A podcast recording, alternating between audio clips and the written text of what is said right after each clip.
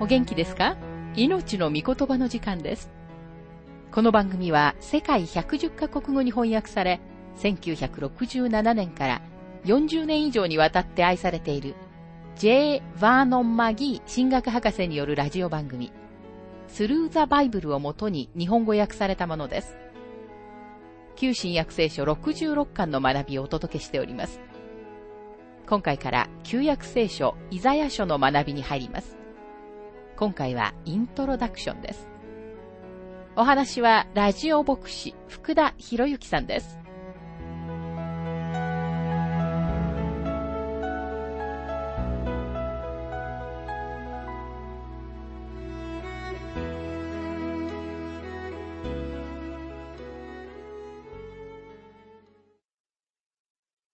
さて、今回から、旧約聖書、イザヤ書の学びに入りますが、イザヤ書から始まってこの後を続けて、旧約聖書の最後まで、聖書の預言書の区分と呼ばれている部分に入ります。だからといって、預言がイザヤ書から始まるという意味ではありません。なぜならずっと前に戻って、モーセが書いたモーセ御書にも預言があるからです。予告的な要素がこの部分に多く集まってはいますが、預言者は予知するもの以上のものでした。祭司も王も神様が語られることを伝える手段としてふさわしくない大敗的な時代に預言者たちは神様によって建てられた神の人々でした。これら預言書の中には歴史、詩歌、立法も含まれてはいますが、主要なメッセージは預言です。一人一人の著者は、イザヤからマラキまで神様の預言者です。今日私たちは預言書を大預言書と小預言書に人工的に分けていますが、私が考える限り、すべての預言者は大リーグに属しています。誰一人マイナーリーグに属することはできないと思います。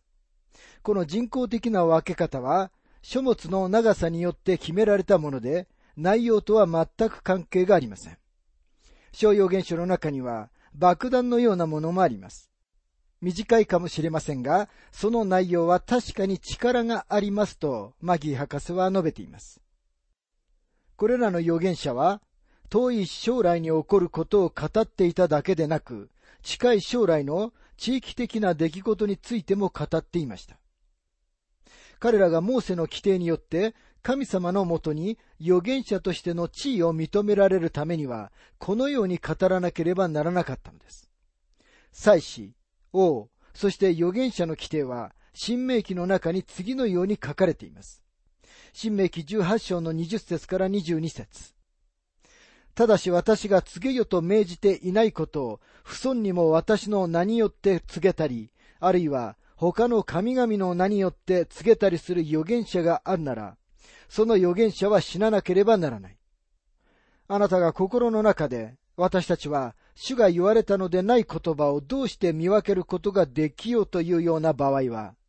預言者が主の名によって語っても、そのことが起こらず、実現しないなら、それは主が語られた言葉ではない。その預言者が不尊にも、それを語ったのである。彼を恐れてはならない。もしも地域的な出来事が預言者が予告した通りに起こらないなら、その人は偽預言者というレッテルを貼られ、そのように扱われました。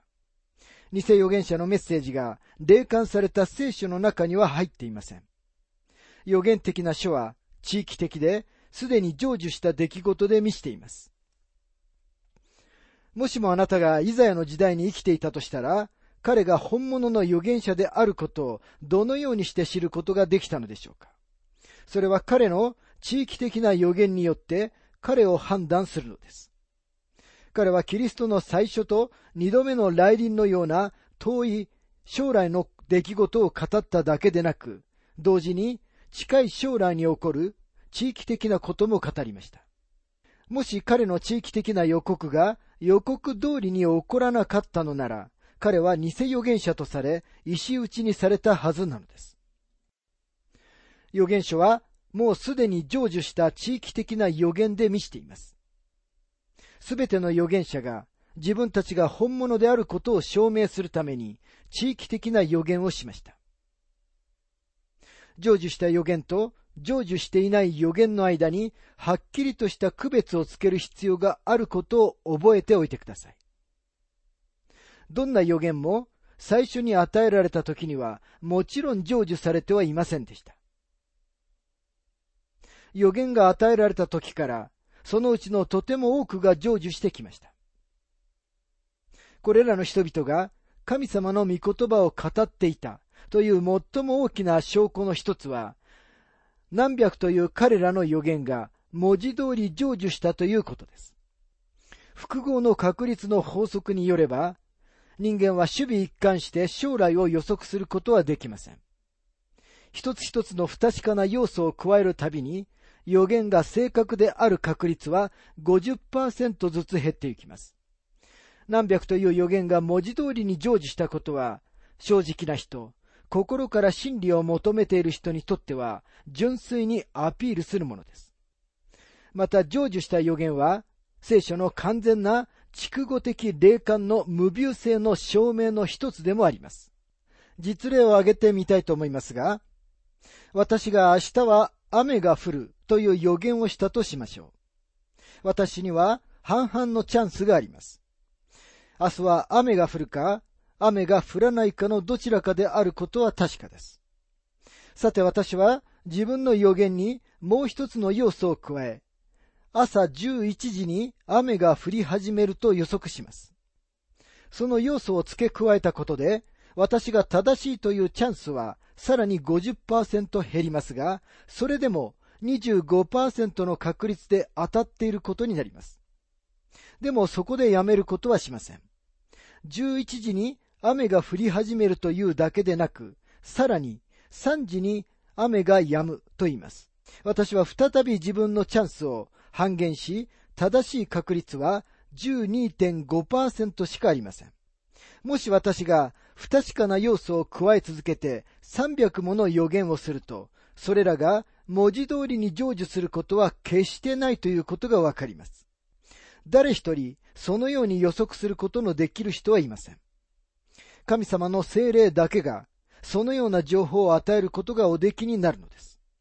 人間にはその人がそんなに何度も正しいという見込みは少しもないのに、それでも神様の御言葉には文字通りに成就したキリストの最初の来臨に関する予言が300以上あります。なぜ神様はキリストの最初の地上への来臨に関してこんなに多くの予言を与えられたのでしょうか？論理的で明らかな答えがあります。主イエス・キリストが地上に来られるというのは重要な出来事でした。神様はイスラエルの子らに主を見落として欲しくなかったのです。神様は主にとてもはっきりと印をつけられたので、イスラエルには主がこの地上におられた時に主を認識しないでいることに何の口実もなかったのです。イエス様が2000年以上前に地上に来られた時、旧約聖書を持っていて、そこに書いてあることを知っていた人たちは、ベツレヘムの宿屋で待っているか、あるいは主がお生まれになったというニュースを待っているべきでした。なぜなら彼らは必要な情報のすべてを持っていたからです。主イエスを探して、博士たちが現れたとき、イスラエル人たちは少なくともラクダの背中に乗って自分たちも見に行くくらいの興味を持っているべきでした。主が来られたことはどれほど重要であり、神様はそのことをどれほどはっきりと予告されたことでしょうか。預言者たちは極度に愛国主義的でした。彼らは癒しい場所での罪と同時に高貴な場所での罪も叱責しました。国に警告を与えたのです。彼らは高慢な人々に謙遜になって神様に立ち返るようにと主張しました。預言者たちのメッセージには、暗淡たる気持ちだけではなく、炎と涙とが入り混じっています。彼らは主の日と、それに続く栄光を目にしていたからです。彼らすべてが暗闇を通して新しい時代の夜明けを見ました。彼らは罪の夜にあって救い主であり主権者である方が来られるという光を見たのです。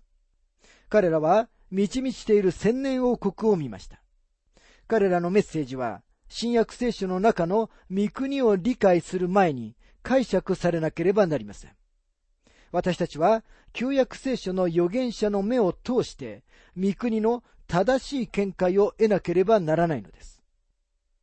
預言者たちはスーパーマンではありませんでした。彼らは私たちと同じように劇場を持った人間でした。でも神様のために語ったので、彼らのメッセージは誤りがなく、霊感された神様の御言葉です。このことは、新約聖書の著者たちによって立証されています。ですから、ペテロは次のように断言します。第一ペテロ一章の10節から11節この救いについては、あなた方に対する恵みについて予言した預言者たちも熱心に尋ね、細かく調べました。彼らは自分たちのうちにおられるキリストの御霊が、キリストの苦難と、それに続く栄光を前もって明かしされたとき、誰を、またどのような時を指して言われたのかを調べたのです。同じく19節から21節また私たちはさらに確かな予言の御言葉を持っています。夜明けとなって、明けの明星があなた方の心の中に昇るまでは、暗いところを照らす灯火として、それに目を留めていると良いのです。それには何よりも次のことを知っていなければなりません。すなわち、聖書の予言は皆、人の私的解釈を施してはならないということです。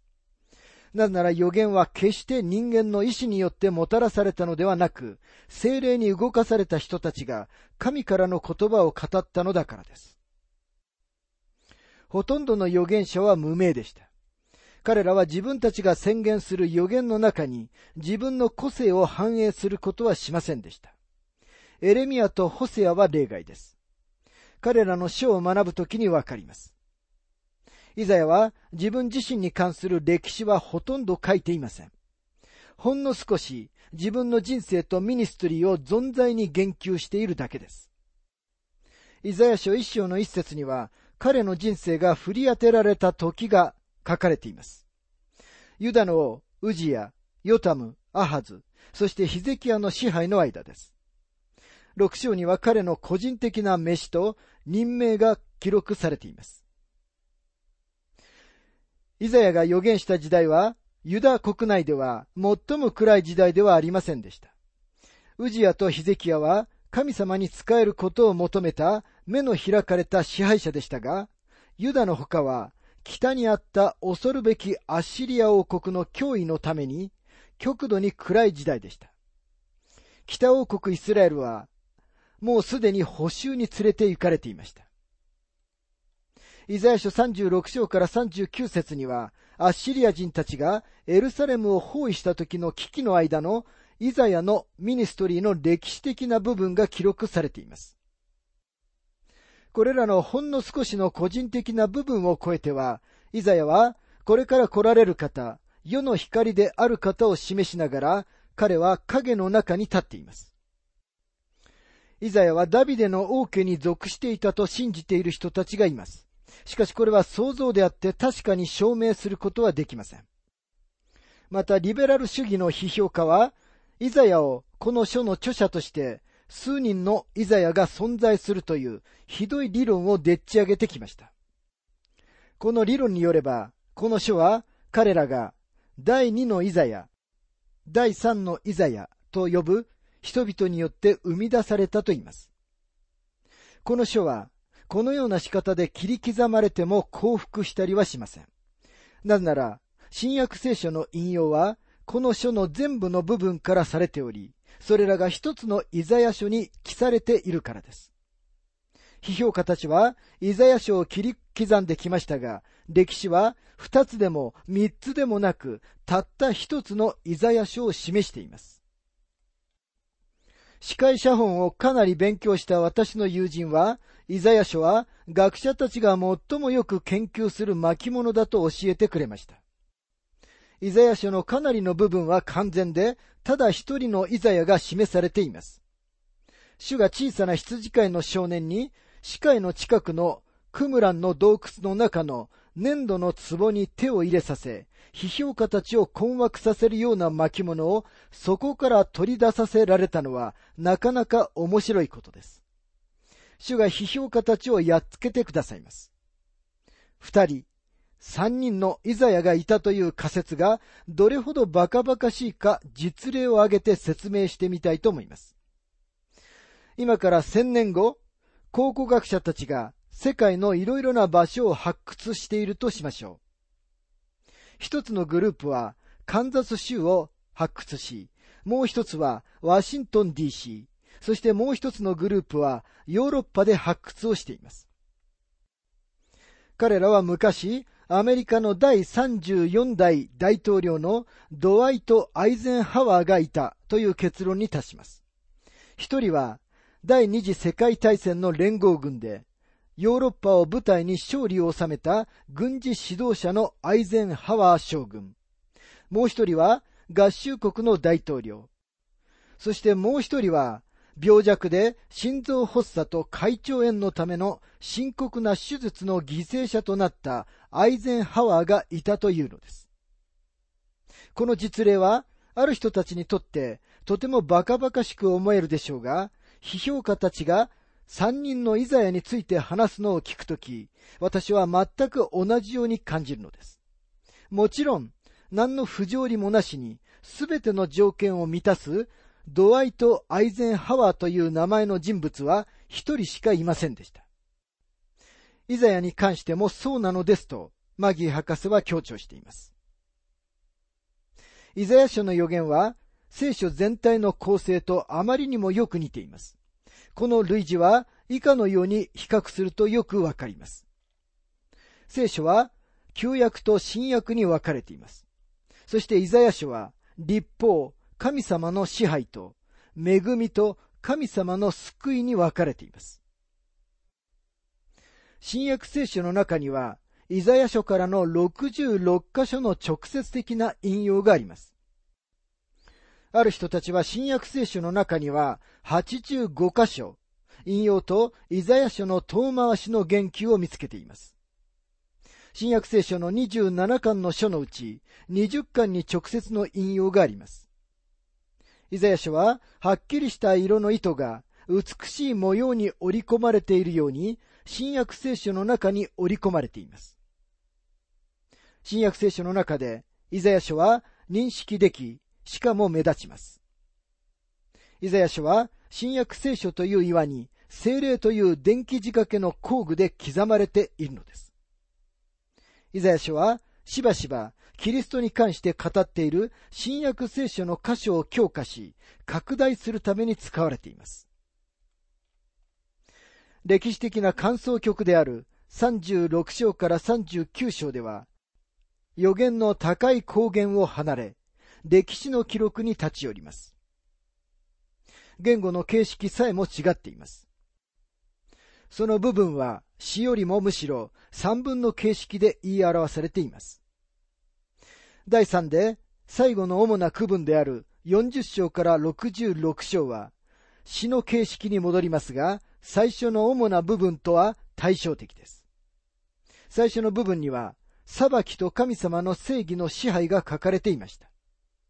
最後の部分には、神様の恵みと苦しみ、その後に続く栄光が書かれています。ここでは、すべてが恵みと栄光です。最初のイザヤ書40章の一節にあるように、慰めよ、慰めよという言葉が雰囲気とテンポを設定します。リベラル主義の批評家たちが第二のイザヤ仮説を立てる根拠になったのはこの部分です。主題が変わることが必ずしも著者が変わったことを意味するのではありません。2000年もの間、第二のイザヤについて一言も言及されていなかったのは興味深いことです。ヨハネはこの部分がイザヤに書かれたものとして言及しています。ヨハネ一章の23節彼は言った。私は預言者イザヤが言ったように、主の道をまっすぐにせよと、荒野で叫んでいる者の声です。ルカ4章の17節から21節で、主も同じように、この部分をイザヤが書いたものとして言及しておられます。またピリポは、エチオピア人をキリストに勝ち取るために、この部分の一つの章を使っています。その他、イザヤが書いたことを確認する数多くの言及がなされています。イザヤは多くの地域的な出来事を予言しました。エルサレムがアッシリア軍に包囲されたとき、イザヤはとても大胆不敵な予言をしました。イザヤ書37章の33節それゆえ、アッシリアの王について、主はこうおせられる。彼はこの町に侵入しない。また、ここに矢を放たず、これに盾を持って迫らず、類を築いてこれを攻めることもない。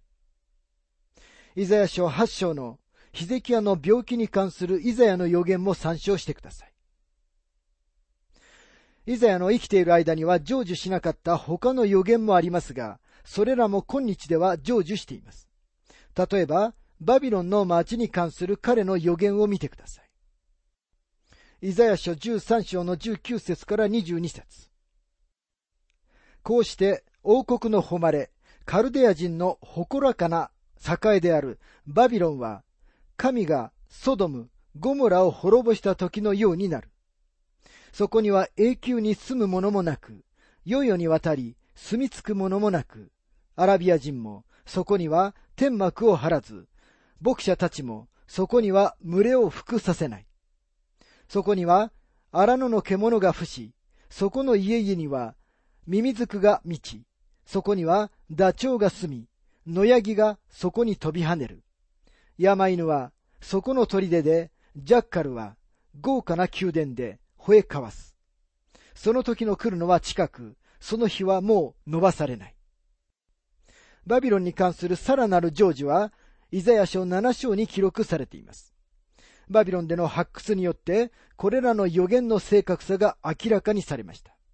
バビロンの城壁は 80km 以上にわたって発掘されました。この偉大な文明国の文化は今でも印象的ですが、イザヤ書に書かれた言葉によれば、塵の中に横たわっているのです。このことは、挙げることのできる多くの実例のうちの一つです。この書を学んでいくに従って、他の例も出てきます。新約聖書は、主イエス・キリストを全体のテーマとしています。同じ理由で、イザヤも主イエス・キリストを自分のテーマとして示しているのです。イザヤは5人目の伝道者と呼ばれ、イザヤ書は5番目の福音書と呼ばれてきました。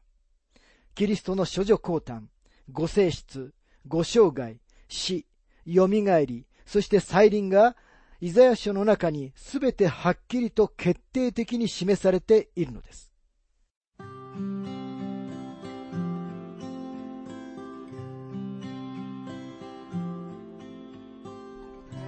命の御言葉お楽しみいただけましたでしょうか？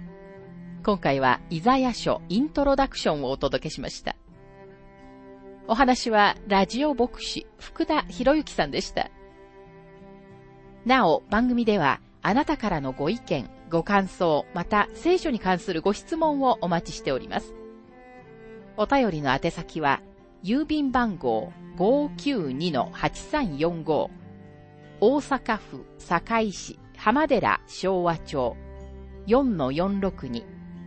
浜寺聖書協会命の御言葉の係メールアドレスは全部小文字で ttb.hbc.gmail.com です。どうぞお気軽にお便りをお寄せください。それでは次回までごきげんよう。